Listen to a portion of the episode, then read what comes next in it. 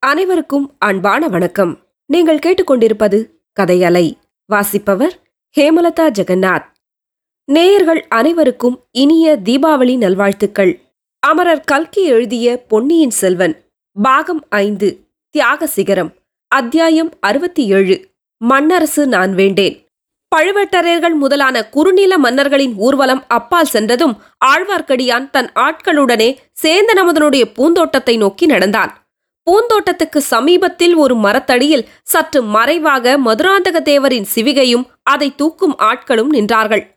அவர்களிடம் விசாரித்து இளவரசர் கட்டளைப்படி அவர் திரும்பி வருவதற்காக அவர்கள் காத்துக் கொண்டிருந்ததை அறிந்து கொண்டான். பின்னர் மேலே சென்று பூந்தோட்டத்துக்குள் புகுந்தான். தன்னுடன் வந்தவர்களிடம் மெல்லிய குரலில் அத்தோட்டமெல்லாம் சுற்றித் தேடி பார்க்கும்படி கூறிவிட்டு தான் மட்டும் குடிசை வாசலில் போய் நின்று கொண்டான். உட்புறம் தாளிட்டிருந்த கதவண்டை காதை வைத்து ஒட்டு கேட்கலானான். சேந்தனமுதனும் பூங்கோழியும் கவலையுடன் பேசிக்கொள்ளும் குரல்கள் கேட்டன. இடையிடையே யாரோ ஒருவர் மரணாவஸ்தையில் முணகுவது போன்ற சத்தமும் கேட்டது. தோட்டத்தை சுற்றி தேடிப் போனவர்களில் ஒருவன் விரைவில் திரும்பி வந்தான்.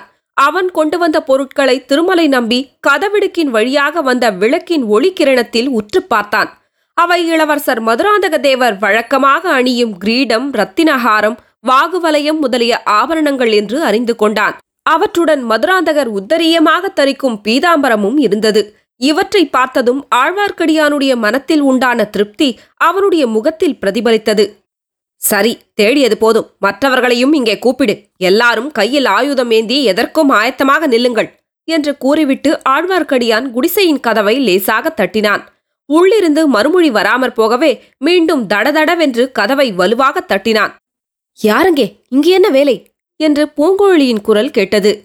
அம்மணி நான் தான் ஆழ்வார்க்கடியான் என்கிற திருமலை நம்பிதாசன். தயவு செய்து கதவை திறந்து அருள வேண்டும். முக்கியமான காரியம் இருக்கிறது என்றான் ஆழ்வார்க்கடியான். உள்ளே காலடி சத்தம் கேட்டது. பூங்கோழி கதவண்டையில் வந்து நின்று அப்படி என்ன முக்கியமான காரியம் இங்கே உமக்கு வைத்திருக்கிறது? நீரோ வீர வைஷ்ணவர். இதுவோ சிவனடியார்களின் குடிசை. இந்த வீட்டின் எஜமானருக்கு உடம்பு நலமில்லை என்பது உமக்கு தெரியும். இரவு நேரத்தில் வந்து எதற்காக தொந்தரவு செய்கிறீர்? என்றாள்.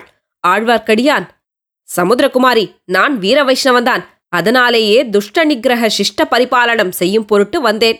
கதவை உடனே திறக்காவிட்டால் உடைத்து திறக்கப்படும் என்றான்.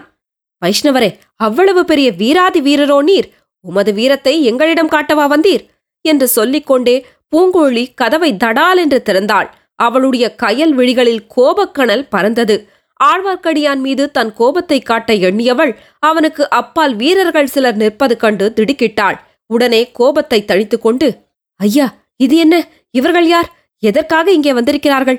உம்முடனேதான் வந்தார்களா? என்றாள்.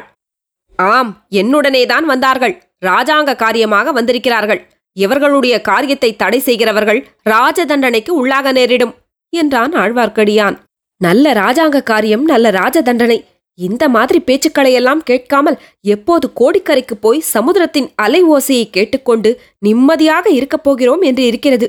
போகட்டும் இவர்களையெல்லாம் கொஞ்சம் தூரத்தில் இருக்கச் சொல்லிவிட்டு தாங்கள் மட்டும் உள்ளே வாருங்கள். இந்த ஓட்டை குடிசைக்குள்ளே என்ன ராஜாங்க காரியம் வைத்திருக்கிறதோ தெரியவில்லை. அதை பார்ப்பதற்கு தாங்கள் ஒருவரே போதாதா? அத்தான் அதோ கட்டிலில் படுத்து வேதனைப்பட்டுக் கொண்டிருக்கிறார். இவர்கள் உள்ளே வந்தால் அவர் திடுக்கிடுவார். அதனால் அவர் உடம்பு இன்னும் சீர்கேடடையும் என்றாள். ஆழ்வார்க்கடியான் குடிசைக்குள் பிரவேசித்ததும் அவனாகவே கதவை மறுபடியும் சாத்தி தாளிட்டான். பூங்கோழி உன்னுடைய வார்த்தை மிக்க வியப்பாயிருக்கிறது. ராஜாங்க காரியங்களின் பேரில் உனக்கு இவ்வளவு அருவருப்பு எப்போது உண்டாயிற்று? பட்டத்து இளவரசரை மணந்து சிங்காதனமேறும் உத்தேசம் என்ன ஆயிற்று? அவ்வாறு நடக்கும்போது ராஜாங்க காரியங்களில் முழுக்க முழுக்க கவனம் செலுத்தித்தானே ஆக வேண்டும்? என்றான் திருமலை. ஐயா வைஷ்ணவரே அந்த உத்தேசத்தை நான் அடியோடு விட்டுவிட்டேன். சென்ற சில தினங்களில் ராஜபாரம் தாங்குவது என்பது எவ்வளவு சங்கடமான காரியம் எத்தனை மனவேதனை தரும் விஷயம் என்பதை தெரிந்து கொண்டேன். சிங்காசனம் இருக்குமிடத்துக்கு பத்து காத தூரத்தில் வருவதற்கு கூட இனி நான் பிரியப்பட மாட்டேன்.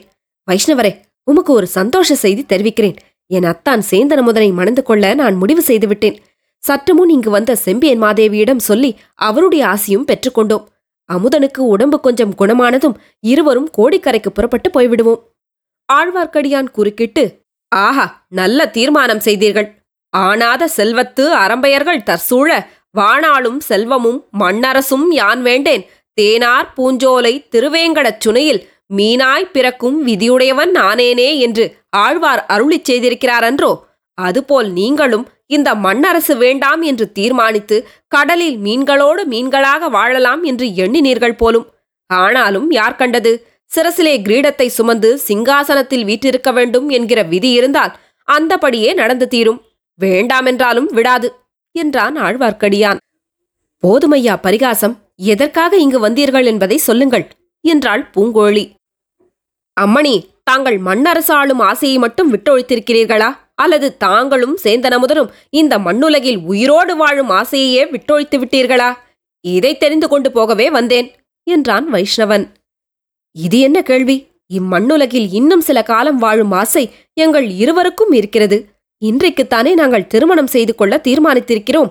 வைஷ்ணவரே எங்களுக்கு வாழ்த்து கூறுங்கள். அத்தான் விரைவில் குணமடையுமாறு ஆசி கூறுங்கள். என்றாள் பூங்கோழி. நான் வாழ்த்து கூறவும் ஆசி கூறவும் சித்தமாயிருக்கிறேன். ஆனால் என் வாழ்த்தும் ஆசியும் வீணாகப் போகலாகாது. உங்கள் இருவருக்கும் இவ்வுலகில் உயிரோடு வாழும் எண்ணம் இருந்தால் பாதாள சிறையிலிருந்தவர்கள் தப்பி ஓடுவதற்கு ஏன் உதவி செய்தீர்கள்? என்று கேட்டான் திருமலை. பூங்கோழி முகத்தில் வியப்பை வருவித்துக் கொண்டு இது என்ன? எங்களுக்கு ஒன்றுமே தெரியாதே. யாரும் தப்பி ஓடுவதற்கு நாங்கள் உதவி செய்யவே இல்லையே என்றாள். கரிகாலரை கொன்றவன் என்று குற்றம் சாட்டப்பட்டு பாதாள சிறையிலிருந்த வந்தியத்தேவனும் மற்றொரு பைத்தியக்காரனும் இன்று தப்பிச் சென்று விட்டார்கள். அவர்கள் இந்த நந்தவனம் வரையில் வந்ததாக தெரிகிறது. பிறகு இங்கிருந்து இரண்டு குதிரைகளில் இருவர் ஓடிப் போயிருக்கிறார்கள். இந்த குடிசைக்கு பக்கத்தில் ஓரிடத்தில் மண்ணில் ரத்தம் சிந்தியிருக்கிறது. பலர் இந்த இடத்துக்கு வந்து போன அடையாளங்களும் இருக்கின்றன. ஆகையால் நீங்கள்தான் தப்பி ஓடியவர்களுக்கு உதவி செய்திருக்க வேண்டுமென்று அனுமானிக்கப்படுகிறது. முதன் மந்திரி அனிருத்தருக்கு உங்கள் பேரில் உள்ள அபிமானத்தினால் என்னை அனுப்பி வைத்தார். கொடும்பாளூர் வேளாரின் ஆட்கள் வந்திருந்தால் உங்களை உடனே சிறைப்படுத்தியிருப்பார்கள் என்றான் ஆழ்வார்க்கடியான். முதன் மந்திரிக்கும் உங்களுக்கும் மிக்க நன்றி. வைஷ்ணவரே அத்தானுக்கு இன்னும் இரண்டு தினங்களில் உடம்பு சரியாகிவிடும். உடனே நாங்கள் புறப்பட்டு கோடிக்கரை போய்விடுகிறோம். அப்புறம் இந்த தஞ்சாவூர் பக்கமே எட்டி பார்ப்பதில்லை. அதுவரையில் தாங்கள்தான் என்னை ராஜசேவகர்கள் யாரும் தொந்தரவு செய்யாமல் உதவி புரிய வேண்டும் என்று வேண்டினாள் பூங்கோழி. நான் உதவி புரிவதில் தடையில்லை. ஆனால் நீங்கள் உண்மையைச் சொல்ல வேண்டும். இங்கே உங்கள் மூன்று பேரையும் தவிர வேறு யாரும் வரவில்லையா? என்று கேட்டான். ஏன் வரவில்லை? இப்போது நீங்கள் வந்திருக்கிறீர்கள். சற்று முன்னால் செம்பியன் மாதேவியும் இளவரசர் மதுராந்தகரும் வந்து அத்தானின் உடம்பை பற்றி அன்புடன் விசாரித்துவிட்டு போனார்கள். இப்போதுதான் தஞ்சாவூர் கோட்டையை சுற்றி எங்கே பார்த்தாலும் போர் வீரர்களின் நடமாட்டமாயிருக்கிறதே யார் வந்தார்களோ யார் போனார்களோ எங்களுக்கு எப்படி தெரியும்? வைஷ்ணவரே நீங்கள் முதலில் கேட்ட கேள்விக்கு மட்டும் மறுமொழி நிச்சயமாக சொல்கிறேன் இங்கிருந்து தப்பிப் போவதற்கு நாங்கள் யாருக்கும் உதவி செய்யவில்லை. இது சத்தியமான வார்த்தையா? ஆம் சத்தியமாக சொல்கிறேன். இங்கிருந்து யாரும் தப்பி ஓடுவதற்கு நாங்கள் உதவி செய்யவில்லை. அப்படியானால் சிறையிலிருந்து தப்பி ஓடி வந்த வந்தியத்தேவன் இந்த குடிசையிலேதான் இப்போது இருக்க வேண்டும் என்றான் திருமலை. அவன் இவ்விதம் சொல்லி வாய் மூடுவதற்குள் சேந்தனமுதன் படுத்திருந்த கயிற்றுக்கட்டிலின் அடியிலிருந்து வேதனை நிறைந்த பரிதாபமான முனகல் சத்தம் கேட்டது. தொடரும். கதையலை உங்களுக்கு பிடிச்சிருந்ததுன்னா உங்க நண்பர்களோடும் உறவினர்களோடும் பகிர்ந்துக்கோங்க. நன்றி.